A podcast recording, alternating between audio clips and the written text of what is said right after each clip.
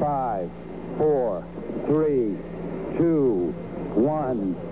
This is Views in Paradox.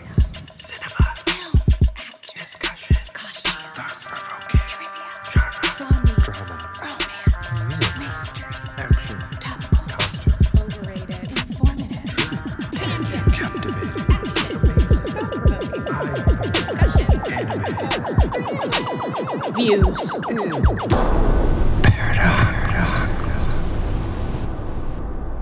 Welcome, any and all, to episode 21 of Views and Paradox. Today we will be talking Portrait of a Lady on Fire.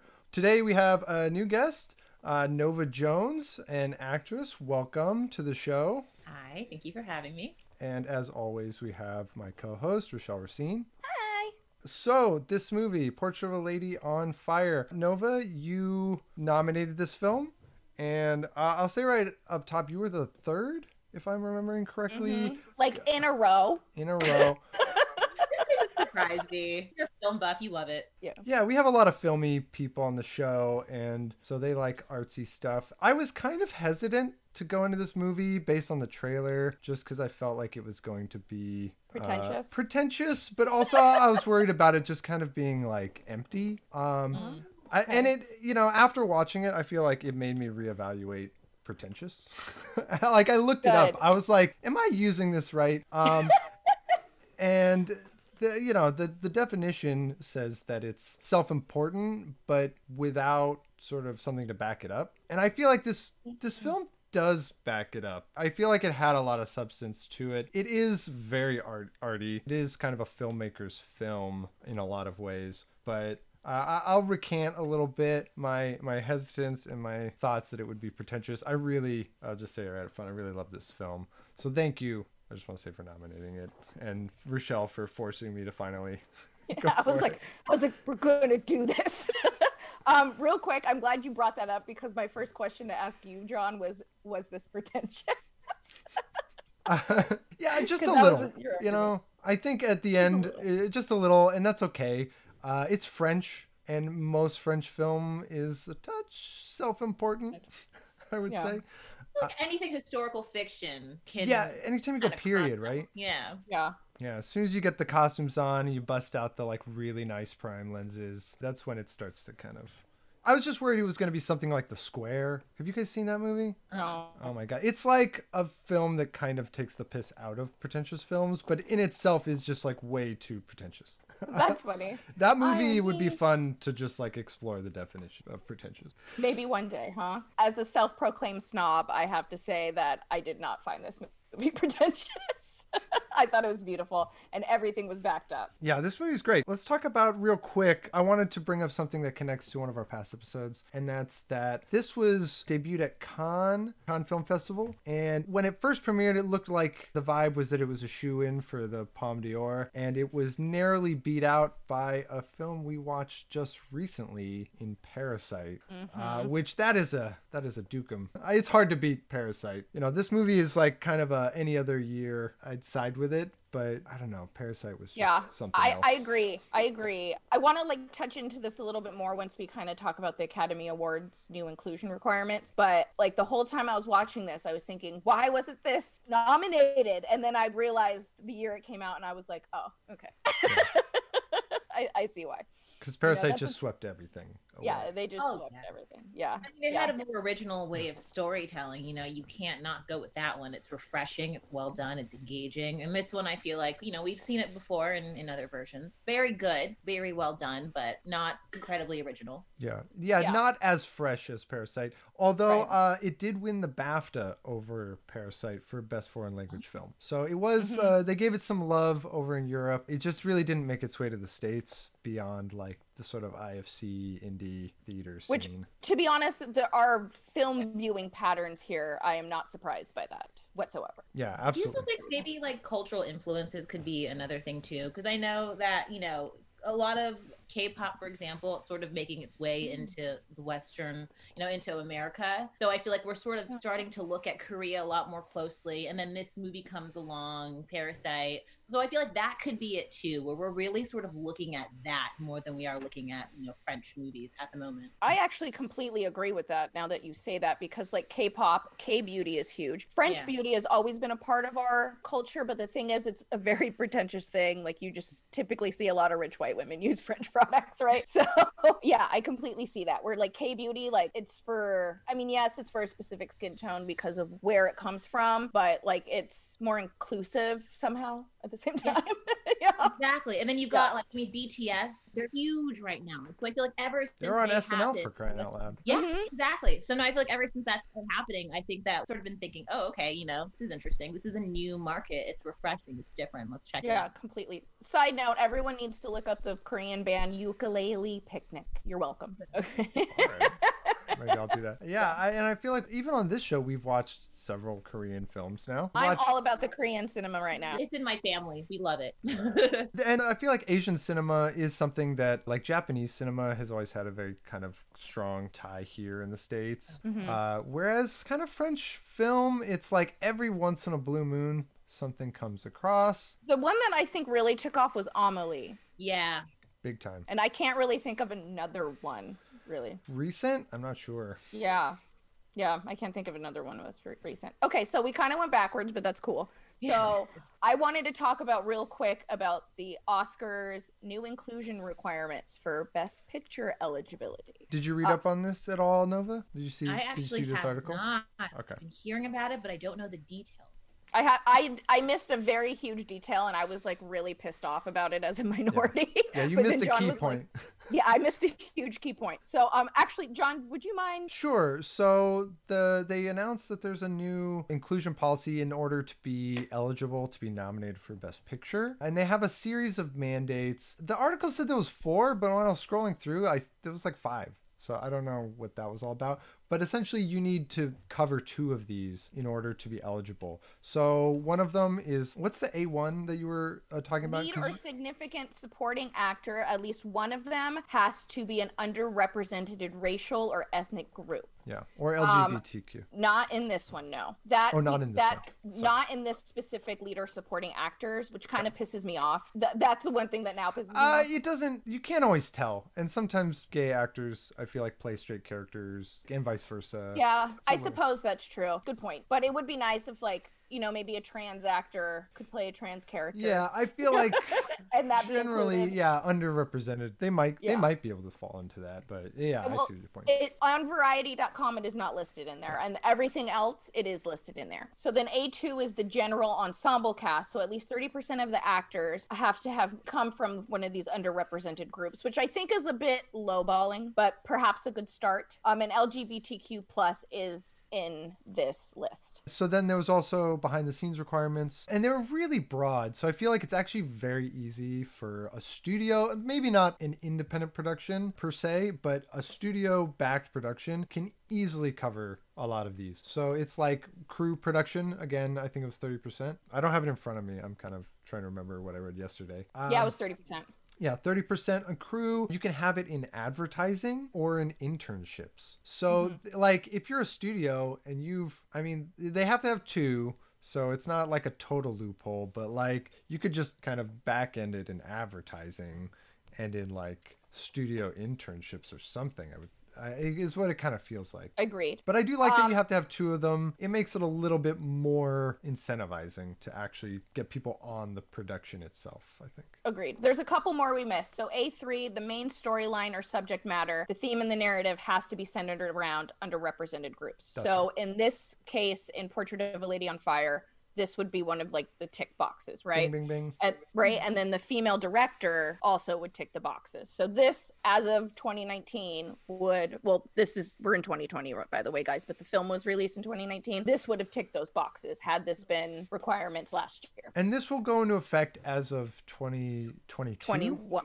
2021 I think. I I, because I no, think it's you're right. affecting the films of 2021. So like Yeah, if you're, you're right. making a film next year, and you want to be able to nominate it for best picture, you have to like meet these requirements. So, and this is Okay, academy so- mandated. Okay, so the scheduled 2022 and 2023, a film will submit a confidential Academy Inclusion Standard form to be considered for Best Picture. But beginning 2024, for the 96th Oscars, a film submitting for Best Picture will have to meet the inclusion threshold by meeting two of the four standards. So as of 2024, there's no like if, ands, or buts. You won't have to go through that red tape that they're requiring in 22 and 23 because it's just going to be like you have to now. How do you guys feel about it while we're on it? How do you how do you how does it make you feel now that you've like Rochelle now that you kind of like reread it? Do you like it? Is it too light? Is it too much? What do you what do you guys think? Um, I like it, but I think part of it is not enough. And w- just to be clear, at first I was really offended as a minority because I thought we had to do everything, and I was like, "There's so many stories that can be told that don't require like a minority actor, you know." And I want to see those minority films. Please don't get me wrong, but I was just a little like, Yeah, like, the idea love- that it would eliminate categories of art from Yeah. the running. Right. Yeah, they they I,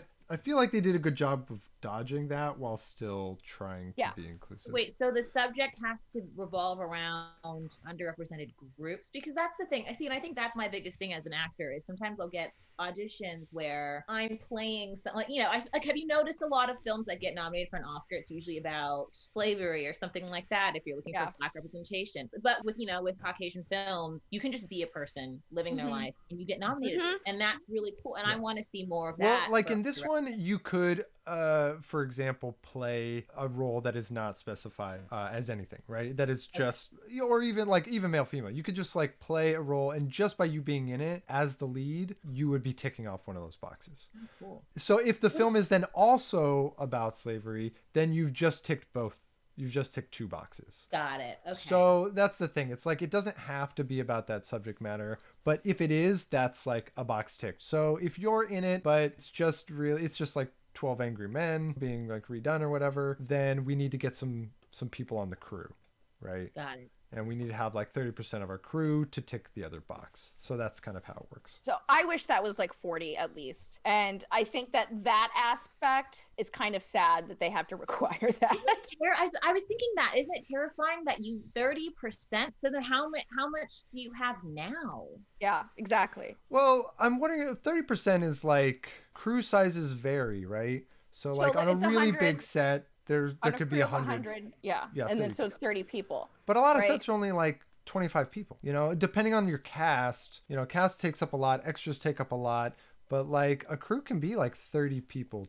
total, yeah right? but you know for those but for those bigger sets i mean we're not just talking about one represented one underrepresented group i mean think about all of these different minorities that we have and then you know Well, I agree that gender into it- studios. Yeah, sorry, I didn't mean to. Okay. oh no you're good I just think that studios can mandate these things very easily and should be doing them. The wiggle room that I that I like is that like an independently financed film, you know, you didn't you tend to have these like producer director types who kind of just reach out to everyone they know. And so if you only know if only 25% of the people you know working in film that you can have on the film that are available, you know, it's like because there's only so many spots, I can see there it being harder for somebody on that level. Like if Kevin Smith tries to do something outside of the studio, right? Like he made Red State or whatever just on his own time, then it's like harder for him to kind of go through these things and check them all off. But I do think I am with you that like I think studio studio backing, studio finance in general can handle these things very I think very easily. Yeah.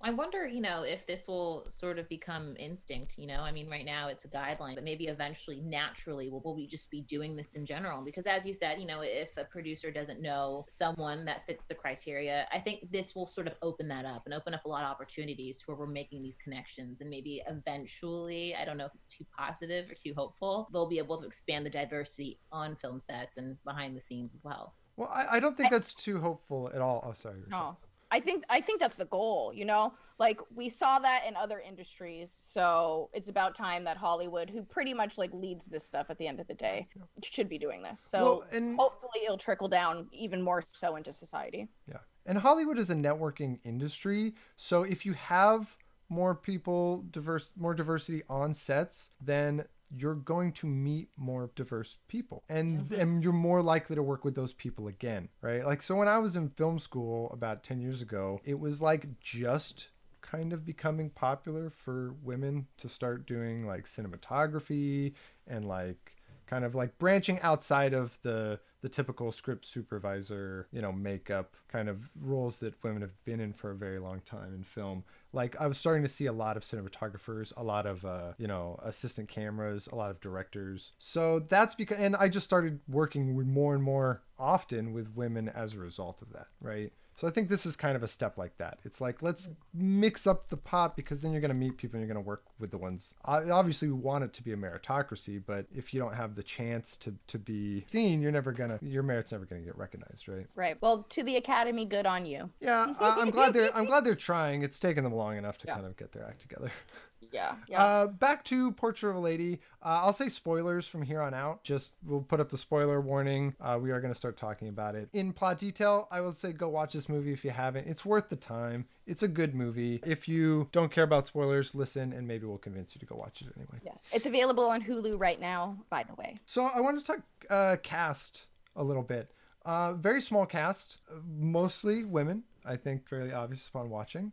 I was able to fit the whole cast on one page of notes. I know, right? There's there's really four characters, and everyone else that has a line is just completely tertiary. So I, I pulled up the names because they're French and they're a little hard for me. But there's uh, Naomi Merlant is the lead. She plays uh, Marianne, the painter in the film, and uh, Adele uh, Haenel. And.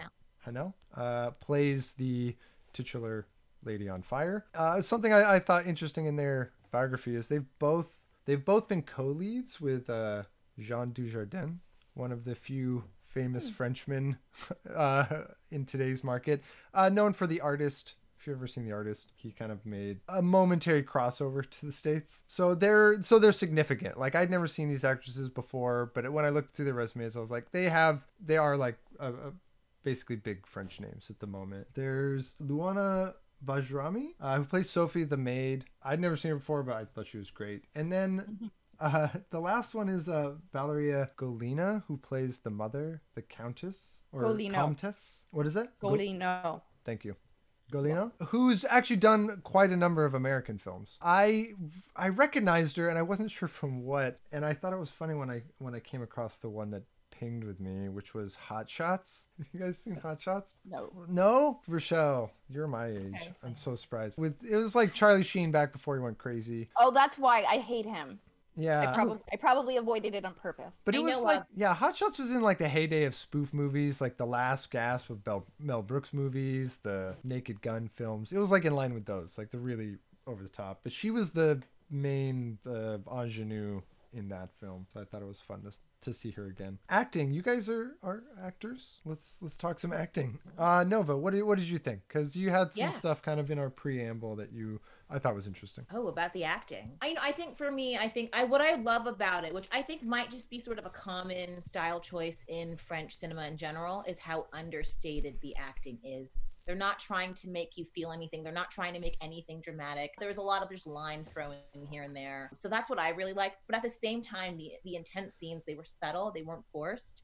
Um, and they were very well done. I think Rochelle and I were talking before about how this is sort of one of those movies where it's very difficult to do because you don't have the backing of background music, of fancy editing to to make a dramatic point. So really, you have to be fully engaged with all the other characters around you and really do your research. And I think that all of the women in the film did such a stunning job of that. Yeah. They they did the nuanced performances. I was in awe the entire time. Uh, there's a there's a scene I think that really highlights the acting in particular in this film, and it's the one where they're pointing out each other's quirks. It's like you always, you know, you breathe with your mouth open when you're nervous, and just like the beats that the actors have to hit, so that the other ones can point it out, and we can notice it without it being like crazy overt. And like, do they carry these mannerisms throughout the film? Which I believe they do. Just being able to like internalize the character that deeply, so that that kind of moment works, I thought was very impressive, just in terms of attention to detail. Oh yeah, and the chemistry in that scene is phenomenal too. I think that's sort of like a nice little pivotal moment that we see. And and that's what I like too is those charged moments, they're very selective. You don't see that throughout the entire film. You've earned it when you get to that point. I do feel a lot of there is a lot of tension in the film. Like even though like yeah, they don't have a lot of those big moments, there's a lot of just like they're very close to each other. She's like trying to steal glances and there's just kind of this immediate tension between them because of this that I thought was like something that makes you feel something like right away in what is otherwise a very kind of slow paced movie. Hmm. But I feel like the pace is actually quite deliberate. And after just like the first few scenes, I lost track of the idea that it was slow or anything like that. Yeah. I was actually very surprised how not the pacing, the pacing is slow, but like how quick it went. Yeah. I f- was watching it, I was so engrossed and then it was over and I was like, um, how was that fast and slow? because it was it's a beautiful film. It's art. I mean, it really truly is art. And I think that really makes up for the pace. Yeah. I, I felt like to hit on what you're talking about, that feeling at the end of it, I think that's really what the film is absolutely trying to evoke is that idea of a really intense memory, right? Like you have these moments, right?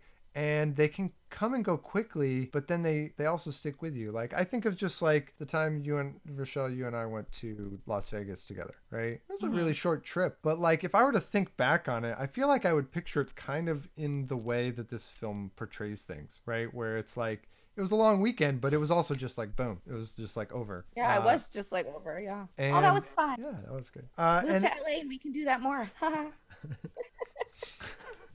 one day you'll one day you'll, you'll get through I'm sure. So cinematography. The, the you said this film is art. Let's talk about the art. So first and foremost of the art, I would say, is the cinematography. Uh, uh, Nova, you want to start us on this one? Yeah. Okay. So while I was watching the film, I, you know, I was taking notes while watching it. I had a moment where I paused it 30 minutes into the film, and it's the part where Marianne, the painter, and Soph- Sophie, Sophia, so Yes. Sophie, Sophie. Sophie, Yeah, who- Sophie. the maid, I'd say. You know, Sophie ser- serving her dinner, and when I paused that moment, I looked, I looked up from my notes, and I noticed, oh my goodness, this is this looks exactly like an oil painting. So I think that's interesting. The interior scenes, the way that they're lit. There's the fireplace on the side that sort of illuminates into the scene, and you, you know, it illuminates onto the girls, but you the background is very dark you know almost sort of blackened out and so it very much looked like a 17th 18th century romantic painting um, and I, I wonder if this is intentional because I think in doing so, it really sort of brings you into the scene and just really makes you feel like you are being taken back in time. I mean, it really sets the scenes up. Um, I think another reason it, it could just be that sort of add a nice little flourishment to the piece because the film is about art. It is about a painter. It is about her subject. So that could be another thing, you know, in representing the, the cinematography matches the subject as a whole. But I don't know. I feel like it was very much intentional because it's so glaringly obvious. And I also looked up some paintings that it reminded me of. Um, I did a study on this French painter named Jean Honoré Fragonard in, in college. And that's really sort of a common thing with his painting is this idea of having that one light source illuminating onto the subjects, the muses, and then having sort of the background have this sort of backlit thing where it's very dark behind and it creates this sort of romantic and mystical sort of notion. Um, one, the example, The Stolen Kiss, which was created in 1760. The other one, Italian Interior, also created in 1760. When you put those together with the still of Marianne with Sophie, you you see that it very much is so they're very similar. And you there- can- there's sort of a theme here. You can do that with most of the interior shots in particular, and some of the as well. Like some of the exteriors, a little less so, just because of the backdrop, but Yeah. uh, definitely the interiors, and it's so intentional. I have a friend, my my old cinematography teacher, who later became uh, a colleague, teaches these photography classes where they do this exact exercise. They try to recreate classic paintings via lighting. So it's very much it's very possible and you know, it is kind of just taking the principles from those old styles like you said the back the backlighting and like these strong single sources and then of course the costuming and makeup does a lot of work on top of that, right? Of course, yeah. For me, at first, it reminded me of two things Rembrandt and sort of not as like obvious, but in Frida, the film with Salma Hayek, they do that. They pan from like her paintings into like the scene.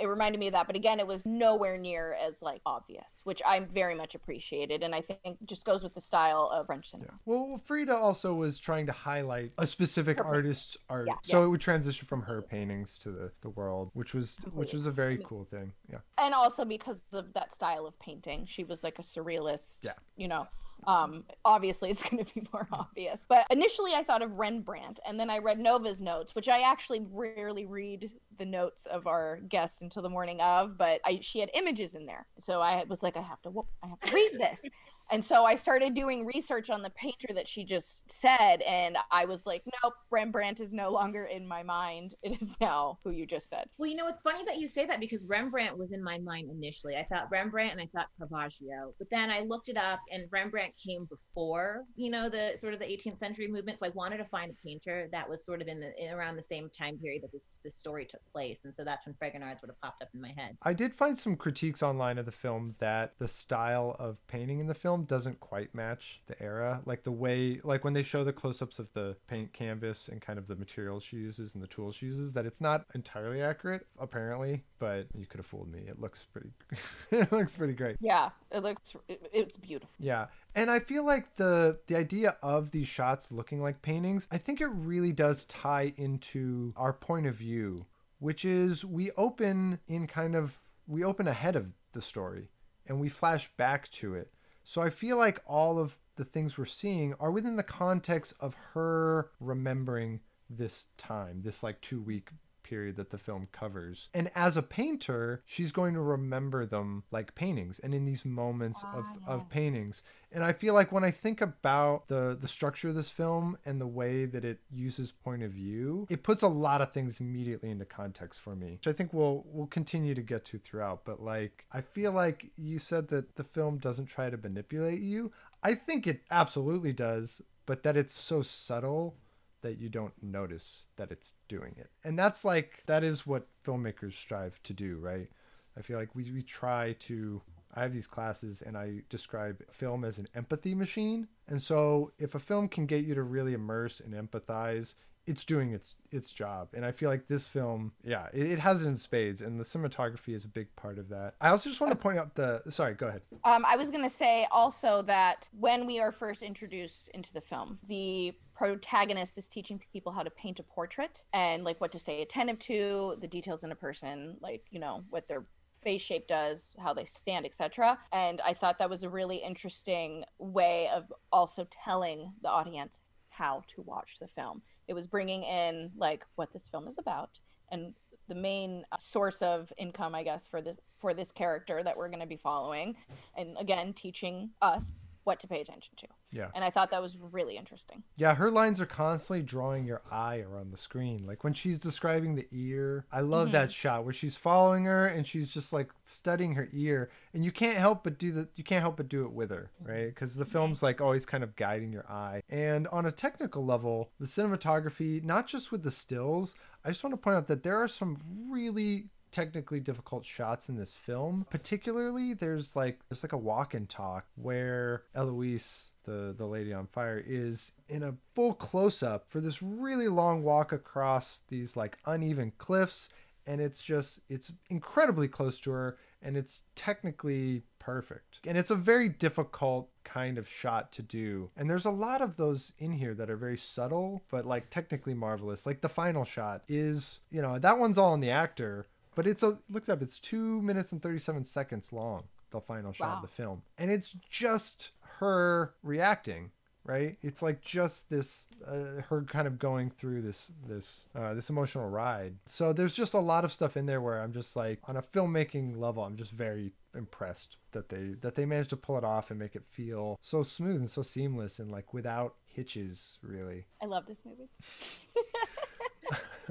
so uh, another shot i was very familiar with that i feel like can be a good segue is the the overhead shot when the so the maid gets an abortion throughout the film she's she's pregnant and she needs to get an abortion and the i like the whole thing where they go through the remedy and they're kind of like showing us these old world methods yeah i thought that was fun for Yeah. what it is for what yeah i mean it's it's depressing but i liked just kind of how real the movie got It just like Yes. was never. It's a very unflinching film. It's just like this is life in this time, Mm-hmm. and you know she can't afford that kid. like, but then the the remedy doesn't work, so they have to go to the midwife. I'm guessing to get this abortion, and they have a shot. It's overhead looking down on her on the bed, and I've like built this exact rig. I did a, like a pregnancy film once that uh, had like the exact same setup, and it's a very cumbersome kind of setup to do to, to get a camera kind of just like directly over something like that. And she's got like a baby. Well, there's two kids. There's two kids, but one of them's like baby, baby. An infant, yeah. Yeah. What did you guys think of this sequence in general? That I would say definitely very intentional, and there's so much meaning behind it. I don't know that it resonated with me emotionally because the entire film is sort of the, the pacing of it and, and the way that everything's sort of just given to you. I don't know that I was supposed to feel anything. I, I'm assuming I was, but I didn't feel anything. But I mean, I, I think I was sort of just, I was very impressed with the baby for one. I mean, great, great way of interacting with the actress. I was impressed. That was well done. I mean, I think it, it's interesting because I wonder in that moment if if Sophie regretted her decision to abort the baby because you have actual life next to you and then you have the life inside of you that you know you can't afford to have so you have to get rid of. And you know throughout that entire their entire sort of mission to abort the baby using their own DIY means you don't see the presence of a baby. You don't really so you don't really sort of understand you know the implications as an adult but you don't really feel it through the movie. So when you have that moment where she's with this baby and she's getting emotional. You know I do think it's supposed to be impactful but I don't know that I personally felt emotionally swayed in any way because I I looked at it more as like this sort of artistic intention to show a physical baby while this baby we cannot see is being aborted. Yeah, I had trouble trying to, in a similar way, I had trouble trying to kind of figure out exactly what the director wanted us to take away from the baby. Because obviously, uh, Rochelle, what do you what do you think? Um, I think that this entire scene is just a way for the director to instill that this movie is about love and sisterhood. And I really don't know how else to expand on that. um, I should have written more about this, but I don't think that it was the baby was there to show regret. I think the baby was there to just show unconditional love because that's what infants require and what they give, right? I didn't see this as like anti-abortion moment. No. Oh no no no no either. no. No. Right? It's like there's already to some extent the baby's kind of like there's already life here, you know. Do Yeah. we do we need does she need this this baby? You know, like Yeah. right now do we do we need it? But it was an One thing- interesting choice, a bold choice for sure. It was a bold choice, and I think that it's definitely not designed to um, have an anti-abortion message. I mean, let's pretend like it wasn't. This isn't a feminist film, but my only logical qualm in this film was this scene only because it would not be that simple. Like it, w- it's a painful experience to go through, especially then. And I just thought it. They really, although I liked why they understated it, it was just like logically I can't. She's so can't accept stoic throughout the process Yeah, too. it- that's what I mean. That's what I mean. It You was know? just like there was nothing, and like that's. I mean, I guess I don't really know, but especially back then, like the uh, I, I don't know exactly what she's It- doing it's down there. It's Yeah. invasive. Like it's gonna hurt. Yeah. Oh yeah, yeah, yeah. Yeah. Not Like- being put under or anything. Yeah. Yeah, like clearly Yeah. she's getting all up in her business, but Do you think that that was sort of a misstep on the actress's part, or do you think that was intentional? The director. I think it was intentional. I think one, it was intentional because they didn't want to feed the anti-abortion narrative, and mm. two, there was some other point in the, in that that you know maybe she was she made the right decision or she just had to shut that down in order to go through with it something along those lines I think part of it is character based, just because Sophie is is so stoic throughout the film. Um, even when she's lighthearted, she's very reserved, right? She's always ki- she's the one who's on the bottom of the totem pole for sure in this movie, right? And so she always kind of like minds her place. I what I what I liked about this sequence is just sort of the the pro-choiceness of it, the bodily autonomy. That all of the women involved in the moment are just like supportive, right? mm-hmm. They just Yeah. immediately like they don't they don't ask questions. Like she doesn't tell the lady of the house because there is kind of pro- a societal proprietary thing that like you know we don't want to advertise it. But I like it's that when she, it's scandalous. But when Yeah. she opens up to you know this newcomer, the artist, it's like she's kind of a neutral party.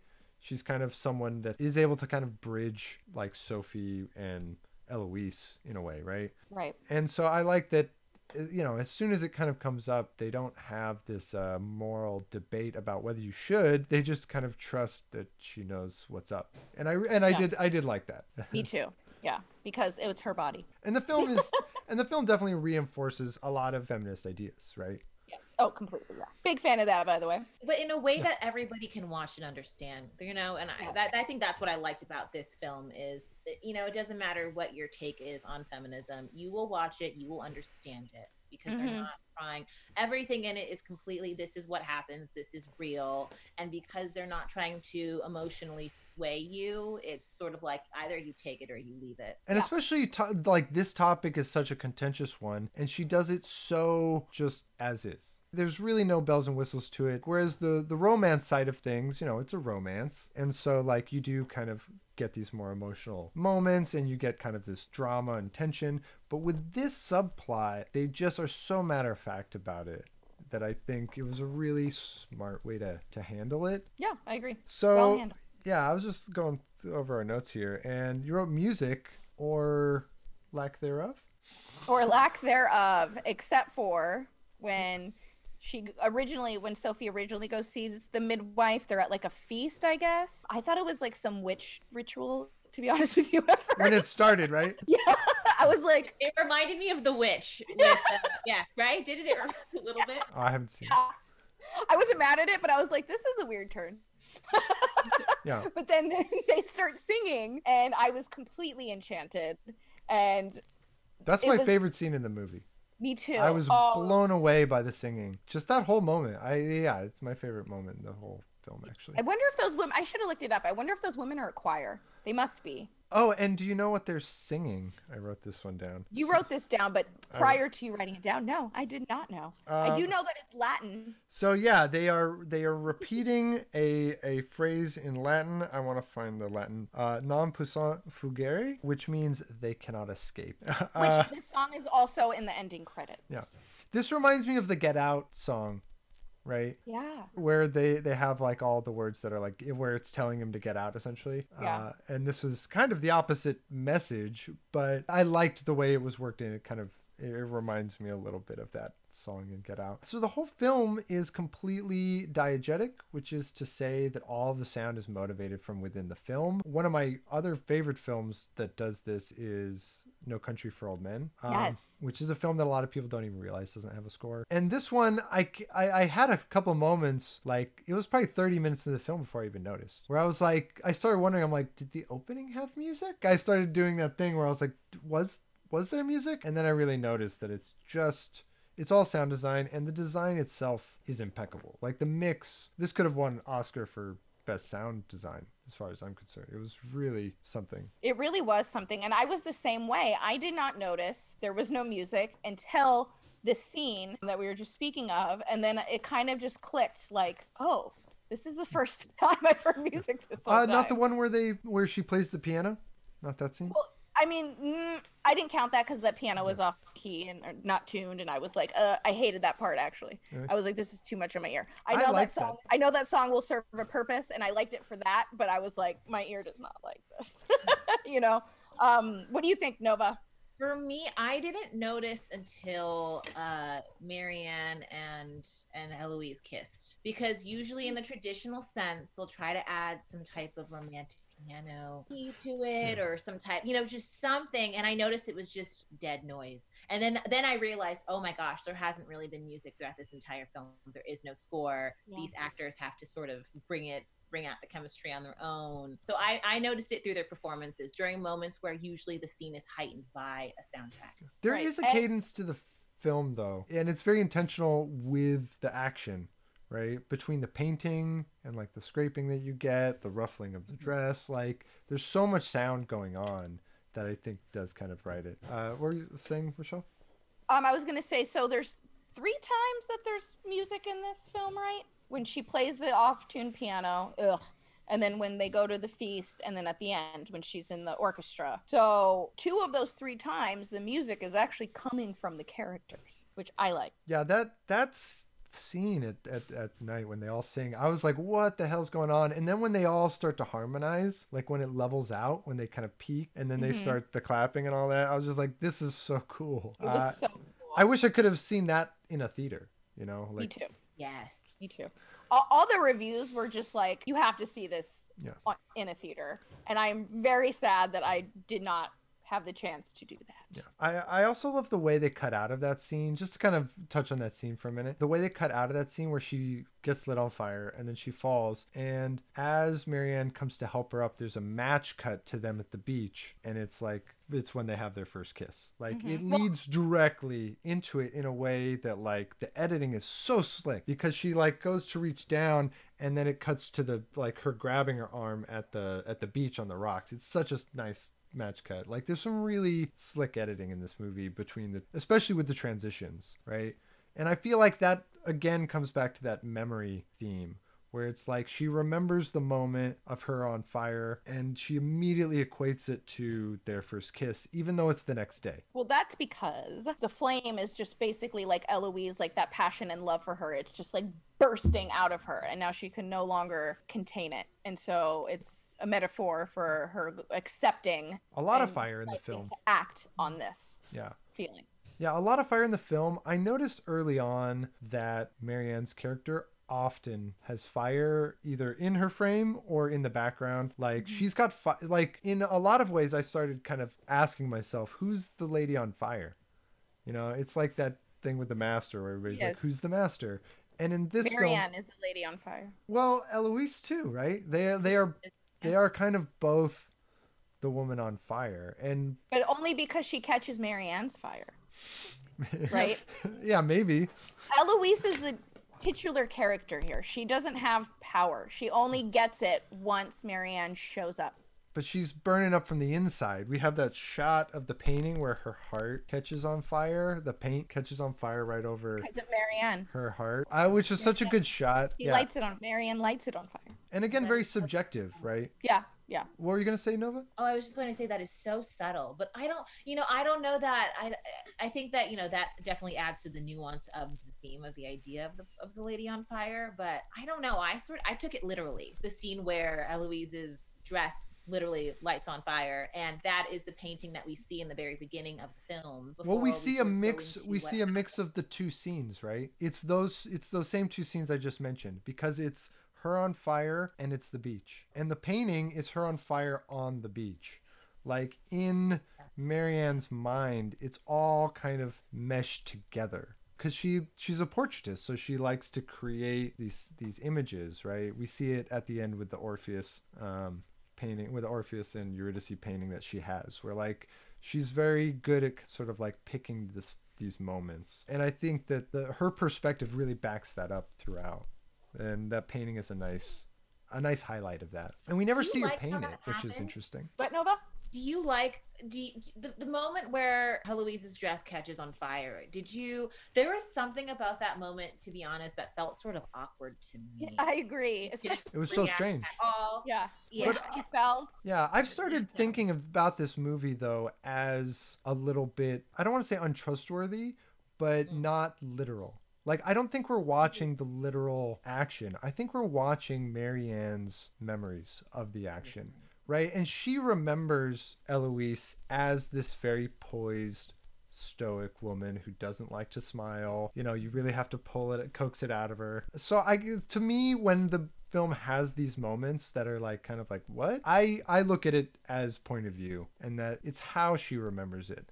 Like would she actually just stand there and look at her while she while her dress is on fire? You know, but this is what this is what Marianne remembers of it. That was my take. That's no, I actually I can see that now. I really like that, and that that puts a lot of heavy lifting on Adèle Haenel, who pay, plays Heloise, because you have to play this character as the memory of another character. and she absolutely steps up to that task, which hmm. is just pretty incredible. Yeah, it, it all kind of clicked for me after she leaves, and when it picks up back up with her in the portrait studio, that's when I like started going like, oh wait a minute, I think I've been watching this movie a little bit wrong, and that the way I should be watching it is just very much her lens and like her distortion to some extent. Excellent point. So she is the subject of the film now.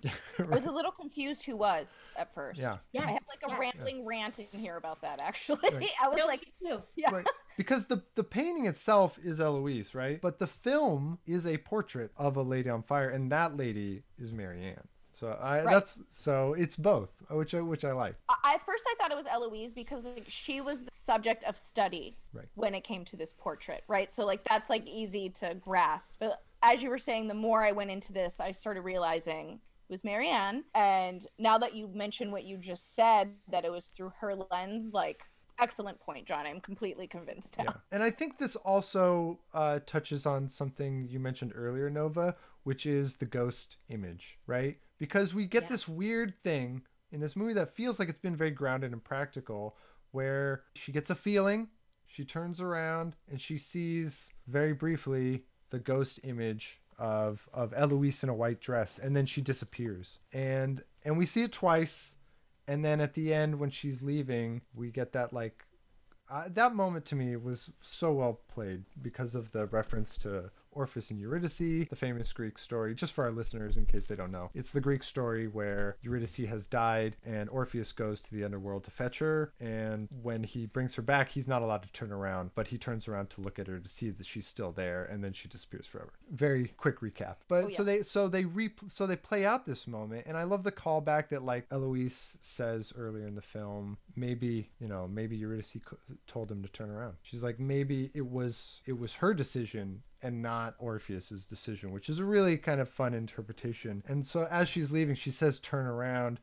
And we get that exact image again, right? And again, it's a painting. And then the darkness comes because she closes the door behind her. And so, thinking back on those other two images, I was like, she's trying to like remember this sequence of events that are very positive for the most part, but it's always tainted by the tragedy of loss. And so, like, as they get closer and closer to the end, she can't help but kind of go ahead to the ending. Like, she keeps skipping. Oh. To me, I was like, it's her mind skipping to the end. Mm. She's so focused on the tragedy of, of the loss of this relationship that it even affects the previous memories. That's how. That's kind of. That was how I ended up looking at that scene. Once we got to the third iteration of it, I so, or sort of went, okay, this is this is like her kind of restructuring it. I don't know. You guys think I'm on base? You have other theories? I think you are right on the nose. Right on, which I didn't even notice. That's the beauty of this movie. There's so much going on. You can rewatch it, and Yeah. and, and more things will come up. Yeah. Like you could um, accuse it of being a slow movie, but a lot happens in this movie. There's an So much happens. Abortion. They do drugs. Like Yeah. you know, people catch on fire. Yeah, there's a lot going on. Yeah. Like there's the intermixing of the class, which I really appreciated. Like there's a lot going on. So much. yeah, you is had some good notes on the. so. You had some good notes on the class, Rochelle. I'd love if you could uh, go I into it a little bit more. I think it was you. No, I don't think that was- Unless it was Nova. This Um, is the one time that I didn't have much to say about that.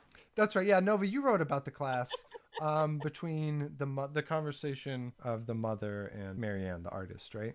Oh, their conversation. I think for that, I was more focused on um, just the idea of the generational strife of women in general. I, yeah. So then that I love that conversation between Marianne and Heloise's mother. Is she the, the countess? What's her? Comtesse. Lo, la Comtesse. Yeah, with the La Comtesse because you know at first you're thinking your your other daughter just committed suicide. What are you doing? You know the, the logical modern part of me is thinking why are you making your daughter get married? Why are you forcing her? And in most movies they just the mothers just sort of push their daughters into it. They're sort of perpetuating this sort of tradition and that's it. But I love that conversation because because in that moment you realize that the La Comtesse she knows the strife that Heloise is going through because she experienced it herself, which you don't realize in the beginning when she's talking about her own painting and how when she showed up after being married, her painting was staring at her and it was there. And, and you know, it doesn't until she brings up, I, I don't remember how the conversation went exactly, but she sort of just in one simple sentence just says, you know, I know. Yeah, I they know start talking about Milan, and the Yeah. mother is just dying to go to Milan.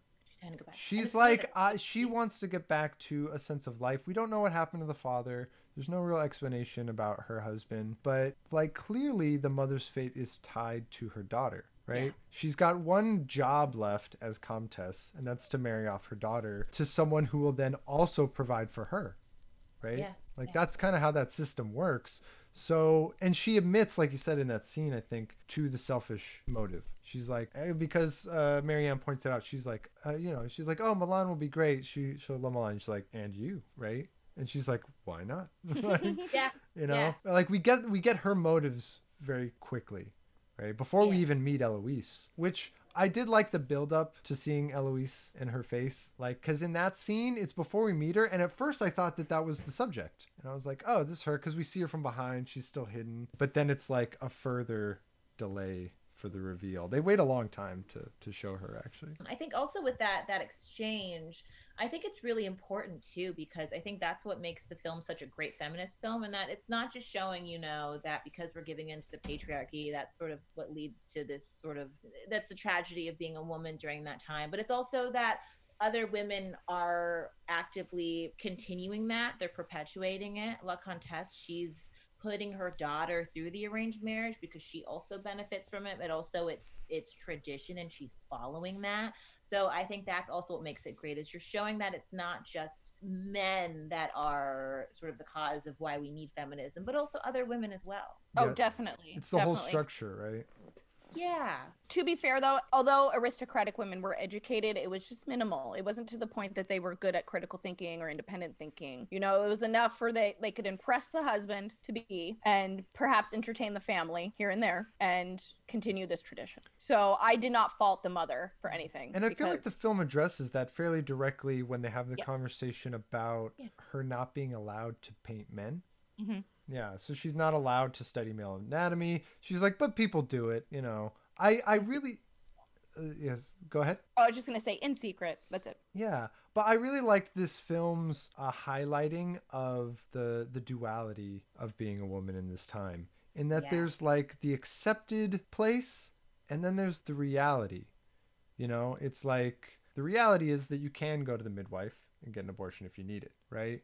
But the mm-hmm. accepted thing is that it's a scandal and that it's wrong and it's outside of marriage. And and there's we get a lot of this throughout the film of just kind of that that duality that I felt was was very illuminating really. It was it was really refreshing. Yeah, and also the notion that no woman is really truly free in the film because I, I I know there's there's this huge juxtaposing thing between Heloise and Marianne where Heloise is sheltered. She she's bound by her fate. She has to as an aristocrat she has to be married off. She doesn't have the freedom or the stability to to live on her own. But then you have Marianne who because her father is a painter owns a studio she I'm assuming is the only child if she's due to inherit his his studio she she can do that. She can work for a living and, and she can she can commission paintings.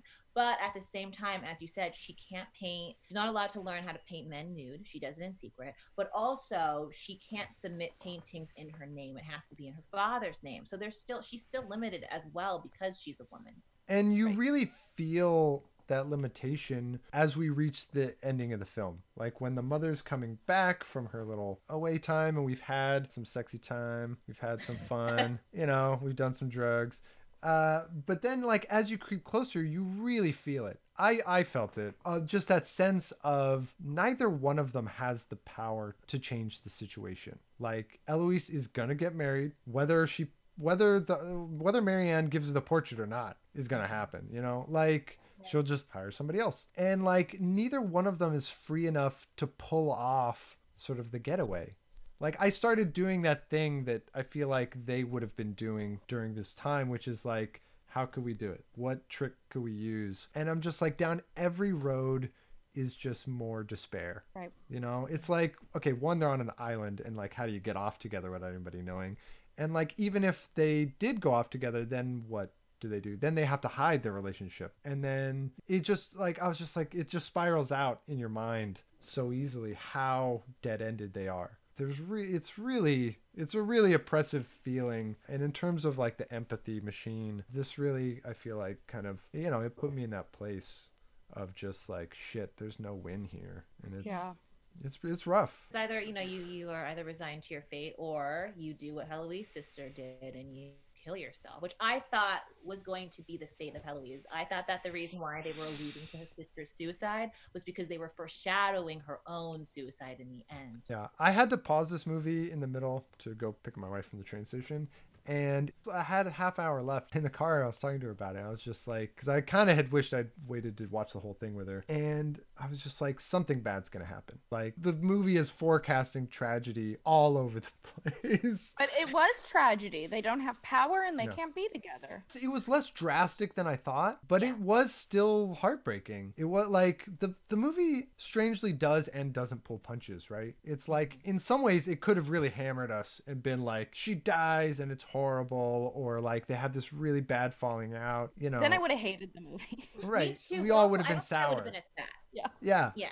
And in this one, this because this just felt so real of just Mm-hmm. like that kind of that super strong connection you can have, and then just like having to put it aside. It's it was yeah, I, and I really liked the connection to the Orpheus and Eurydice story. Have you guys heard of Hadestown, the musical? Heard of it, but I don't. I don't quite know. So what it either just came out or was about to come out when they shut Broadway down. Uh, so it's brand new. My wife's been listening to this album for months now, and so I've listened to the whole show. And it is a restaging of Orpheus and Eurydice in like a version of like the Black South, like New Orleans style jazz and stuff. So that it's fun. it's a great soundtrack. I, I highly recommend it. And in near the end of the musical, they have sort of a discussion about tragedy and why we bother to tell tragic stories when we know they're going to make us sad.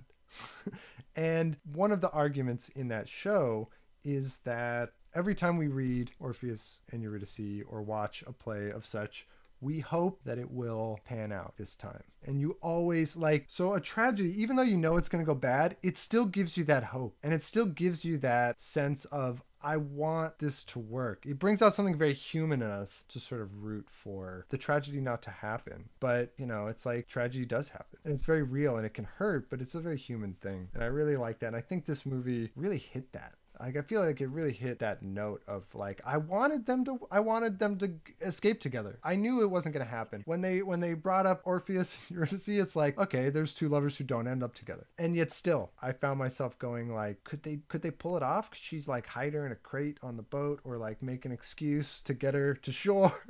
like some way that they could get off together. And it's just it's just not meant to be, I guess. What you were just saying about tragedy and why we watch that brings me to my current obsession with research and why humans cry. And This is a good one. they uh ps the uh, protein composition is different if you cry out of emotion versus like pain or um like cutting onions i thought that was really neat it, it it makes your tears stickier and more glossy so people can see it more so they are able to like empathize with you more which i thought was fascinating anyways what i was going to say Yeah, they form that- different crystalline structures too. If you're happy Yes. or sad, yeah. Yes, yes. It was very fascinating. And so part of the study, which was not a very big study, there's still so much research to be had on this, but it was I think it was by King's College in London. And um they took 40 people and they had them watch sad movies and then like interviewed them afterwards and kind of like monitored their depression and it was immediately afterwards and it was very like they were very sad, very depressed. And then what they did was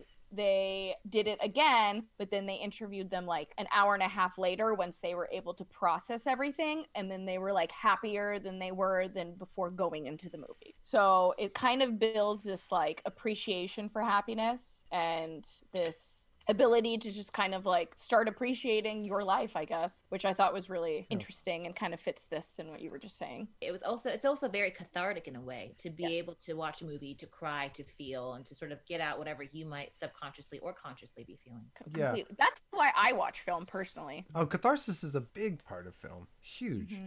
Um, on the crying note, I heard a explanation, like a simplified explanation for crying that I really appreciated. And it's sort of like anytime you have more emotion than you can contain, your body releases a chemical to like deal with that and and tears are like a excess byproduct of this chemical reaction so whether that's too much happiness or too much sadness too much tragedy or too much anger or anything any emotion if you get too much of it it can make you cry. And like and that release is cathartic and it is good for you. And like you know i think while we're on uh, a feminist film i think it's always a good idea to you know encourage men to be able to cry and like embrace Yes. yes. embrace their feeling because it's healthy It's like literally good for you because your body just like can only take so much of a feeling. And so it's like happy tears, those are great. You know, sad tears, also good for you. So, you Angry know, tears, good for you. All of it's good for you. I'm I'm a big Half I'm a big time. supporter of of crying. I cry a lot. Same here. I'm a massive crybaby. Me too. Me too. One thing I wanted to kind of circle back to was how I guess we're still on it though. Was like how the tragedy was wasn't this like big cinematic like execution of them or like something, you know? Yeah, Um, she wasn't like, being dragged back to the underworld, literally. right, like in right. The, like in the Greek tragedy, right?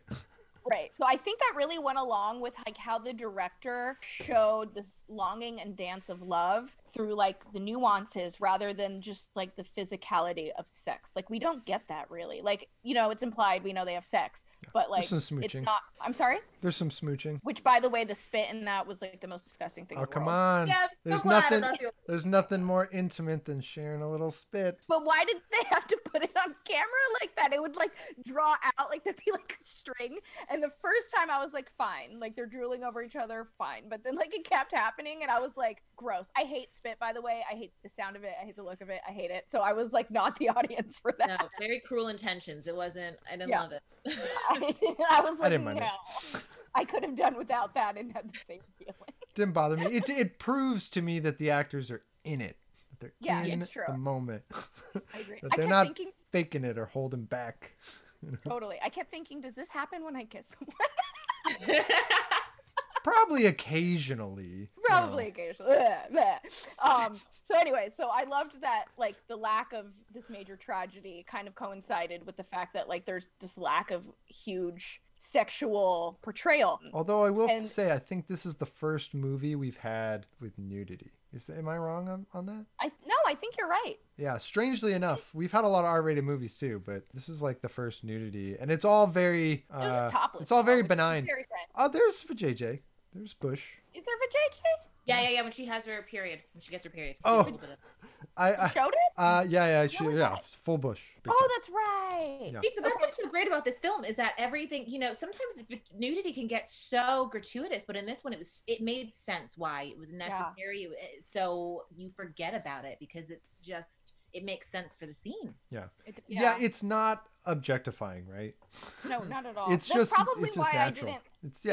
yeah. it is very natural. It's probably why it didn't even faze me. Yeah. To be honest with you, Yeah, it wasn't vulgar. Generally, it's very casual. I have a fun anecdote about the period scene, by the way. Okay. My, and it's that my wife uh, showed me this TikTok that was like things that women can relate to. That's like just for women, and it was a series of like a woman like sitting up and going, and like or like stand like doing a move and going. Uh, because there's period blood. Yeah. and Every and so month, every month. when I saw the scene when she does the, the sit up and she does that like little look like uh, I was like I know what that is. I was so happy. Good job. Way to be connected to the. Yeah, way to understand. Me and my wife we try to we try to share with each other the experience of the opposite sex as much as possible for the sake of of understanding. So she shares stuff like that with me and I appreciated it when I watched this film. I was like, "All right, I know that." as, as, a, as a woman, I appreciated it too because I was like, that's exactly what happens. you know, you're, and it's always like when you're laying in bed or like doing something important. It's never like when you're ready for it or like already prepared. Like it's never like that. It's always like in the most inconvenient, kind of scary, anxiety inducing spaces, you know? always. So going back to like the sexual portrayal, I don't know if this could have been done effectively with a cis straight couple. What do you guys think? the tension doesn't work the same for sure. No. Because the forbidden nature of a same sex relationship in any period piece really immediately adds something, right? We it's intrinsically forbidden. We know that it's societally inappropriate slash unaccepted. Even in societies like France where it was fairly common, it was still officially shunned, right? Right. And Exactly. like you know, and I there's another movie, Tulip Fever, where the the plot line is sort of similar, except that the woman in it, Alicia Vikander, plays this woman who's already married, and Dane DeHaan plays this painter who falls in love with her while he's um, painting her, and it's just the stakes are different in that she wants to be with someone she loves versus marrying somebody because it's what she's supposed to do as a woman. But I think what makes this one special, especially the fact that it's between two women who don't have actual rights it becomes this really beautiful study about your limitations as a female. And there's also this mutual understanding and i think acceptance among the women about the fact that they don't really they don't have any power. And i don't you know i think that if it if it was a cisgendered sort of situation you wouldn't get that study anymore. It wouldn't i mean it could still be a feminist film but i think with this one because there's and I, I wrote that in my notes because there's the absence of men that's where the women are actually allowed to be themselves. And with the absence of the older woman who is holding up propriety they can share their thoughts freely they can they can talk about they can explore abortion they can do all of these things because they're not being they're not under the watchful eyes of anybody who is perpetuating the patriarchy in any way Yeah, especially when the mom leaves, right? Mm-hmm. Because the mom is kind of our last holdout representation of the patriarchy in the island. Even though she's, you know, she's still a woman, she's still participant in that system. Yeah. And yeah, I think that we don't get that duality that we mentioned earlier without it being a same-sex couple. Like we don't uh, we don't get to see the two sides, like you're saying. Of, which I loved. It had so many comments on the patriarchy, and they never ever used a male character for it. I was so into that. Only two men have lines in the film, and they're both very quick. Yeah, it's like go through the trees and then like I'm here. Where's the painting or Yeah. something like that. well, and then at the, at the end, when the guy says, "Oh, this is one of your fathers," he's gotten very Oh, yeah, good, yeah, yeah. and she's like, "Actually, actually, actually, Baus, that's me. that's me. Thanks like, for the compliment." And I love how that when she told him that, it didn't even faze him. He was like, okay, Yeah, it's just like I feel like it's common. It's just how it is. yeah, it's you know? just how it is, which is absurd. Like if everyone knows that's how it is, just like stop making it that way and just let them submit. But whatever. Um, I'm with you. so yeah, I think we covered everything, but the script. Well, we kind of covered the script. Yeah, we talked a lot about story. And we are, I think we're going a little long anyway. So I suppose we can wrap up unless you guys have any kind of last minute thoughts that you wanted to talk about? Or um also this is kind of random but is it just me or does the lead actress marianne look just like emma watson? When i I couldn't was- stop yeah. seeing hermione's face. When I when I first started watching her, I was like, she looks familiar, and so I looked up her IMDb, and I was like, nope, never seen any of this. And then when I saw your notes, I was like, that has to be it. She looks like she has the same face shape as Emma Watson, maybe a little bit skinnier, but yeah, like they could be sisters or Yeah, different body different body type different hair but like the face was so like eyes nose mouth very almost identical Adèle Haenel sort of reminded me of Kate Winslet, Mm. right? She's really like a cross between Kate Winslet and um oh uh the Frances Ha uh the the director. Ooh, ooh, ooh, uh, Greta Gerwig. Yeah, kind of like a Greta Gerwig slash Kate Oh, thing going on. Totally. yeah. Uh, fun fact: she and the director Celine Sciamma, I'm gonna guess that's how it's pronounced. Uh, her were an item for a very long time before this film. They broke up up amicably uh, shortly before the shooting of this film. And when I read that, I was just like, what a thing to like direct your ex lover in this film in But this way. The, the French have a much more casual culture about this stuff. Like, Well, and clearly Ameri- they had a very mature relationship. yeah, also that. But like, yeah, the, the French have a more mature view on like ending relationships than Americans do. You know, Period. Dwayne Johnson, his ex-wife, he pro- she produces most of his movies. Really? Yeah, but he's that. not like having intense love relationships in any of his movies. That's true. Like in this one, she like think about it. As a director, you have to like direct the scene where they're pointing out each other's flaws and they have to be like really in each other's face. And a lot of the shots are also like bam, so it's like, all right, I'm going to watch my my ex make out and slobber all over. Maybe that's why there's the spit in the movie. Maybe it's revenge. Oh my god. No, I think you're just they're professional. No, I think they're v- uh, very professional. I just like it, it kind of, I, I tried to imagine to some extent what that's like. It's got to be a very kind of unique experience and with the subject matter in particular of like lost love. Well, I mean, I wonder because I, I've I've heard of couples directing other couples and doing these love scenes. Um, for example, Sam Taylor Johnson and Aaron Taylor Johnson, they're both married, and she directed him in this movie. I can't remember what the movie was. It's based off of a book about this guy who was addicted to heroin and all these drugs. And there was this really intimate love scene that they shot on Valentine's Day, and I remember she was sort of upset about that, where she turned to her to the PA or something like that and was like, "Really." You thought this was a good idea to have me film this on Valentine's Day. So I guess there is that awkwardness, but then you kind of snap back into it and just get to work. And it's definitely not the most awkward thing that's ever happened in Hollywood. Like Darren Aronofsky has like directed his wife Rachel Weisz, who has like in um The Fountain. In The Fountain, she like totally has a sex scene with Hugh Jackman, and her husband is the director. So you know, people in relationships can do this. I guess why not exes? I was just kind of a, a you know a little fact. It's a movie, you It's, know. movie. it's like once you get into your job, you just you want it to be perfect. You want to capture that. Yeah. Yeah. Art. Um, real quick, I think it's her their third collaboration on a film. yeah, yeah. I think you're. I think you're correct. Um, They're- but they only broke up just before this film. Yeah, just before. I I'd love to be a fly on that wall as to why. I'm very nosy. And then also just kind of wanted to re- go back to this ticks yet another box for the new Academy Mm. requirements. Yeah.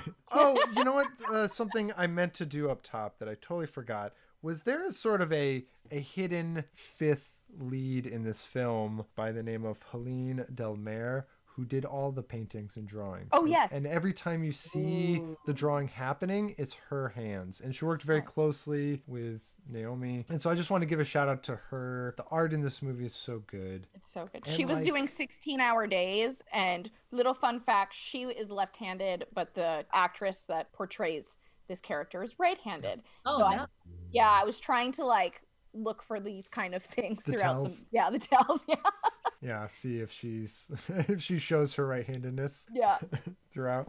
Yeah, so that's fun. And I the one thing is like when they're when they have the close-up shots on the canvas and she's like drawing. I don't know if you guys draw or paint, but I you know, I do that sort of thing as a hobby. I draw a lot. And uh these scenes gave me the exact anxiety that I always have when I'm drawing of just the uncertainty of where to place things and like where to place color or just like the lines when they're scraping with the charcoal. I got like a very visceral feeling of when I draw of just kind of how how uncertain it can feel at times. um i do draw and paint but not in the way that you do john. Ps john is a very talented artist but like i just kind of do it to just like pass time and i do not ever expect to like sell a painting or i don't even show it really you know? So i do not get that anxiety at all. The only time i get that anxiety is actually with fluid painting and that's only because you have to actually like phys- like calculate how much paint you're going to put on the size canvas you have and that's what gives me anxiety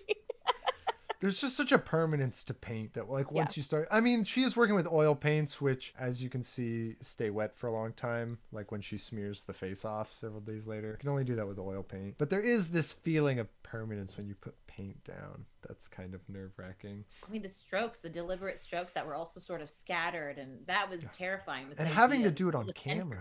Ugh, having to paint on film or you know whatever 8k digital that they shot in that is, that would be so that's so much pressure i feel like you have to have such supreme confidence in artists to accept that job i would be so worried about messing it up yeah usually they just it's like you don't often have to perform as an illustrator on camera, right? It's an interesting thing to turn into performance art. All right, sorry, uh, I was trying to wrap us up and then I wound up dragging us out. So this has been great. Thank you so much, Nova, for joining us. Is there any socials you want to put up? Any projects you need to promote? Anything like that? Don't have anything I'm promoting at the moment. what about what you just made What did I just make? the quarantine film that you and two other Oh of my gosh! Yes. Okay, Yeah. I did. I there was a quarantine film that we did that I did get involved in. It's called Game Night. It's a fun little short horror that me and a couple, a few people that I know did. So there's that. Um, Is it my online? Is it on? is Is, Nova is there a link or anything we can add for below. that? The link is on my bio. So if you go to my Instagram, uh, Nova Jones 07, you'll you'll see it there. Cool we'll also link it below and in the title cards And actually, I do have another uh, the, a short that I had done a while back is now on Amazon Prime, so that's also available to watch. awesome Yeah. So I will I will put that up there too. what's the name of that if they want to just like google it or amazon prime search it Yes. It's called Without Regret. I spaced and forgot for a second there, so I was stalling. All right, uh, Rochelle, as always, thank you so much. Where can the people find you? just click on the links below Just click on- instagram and yeah, yeah. Uh, go to our our Instagram for the show at Views in Paradox. We put up fun posters for all the films that we talk about, and you can see what's coming up if you follow us on Instagram. Join us on the Facebook group to chat with us, talk about movies. Sometimes we put up polls, all kinds of kind of random things happen in our Hollywood Facebook group. news. So yeah, join us on Facebook. Just kind of search Views and Paradox, and you should be able to find it. Until next time, thank you for watching and or listening. And until next time, watch more movies. Happy viewing, guys.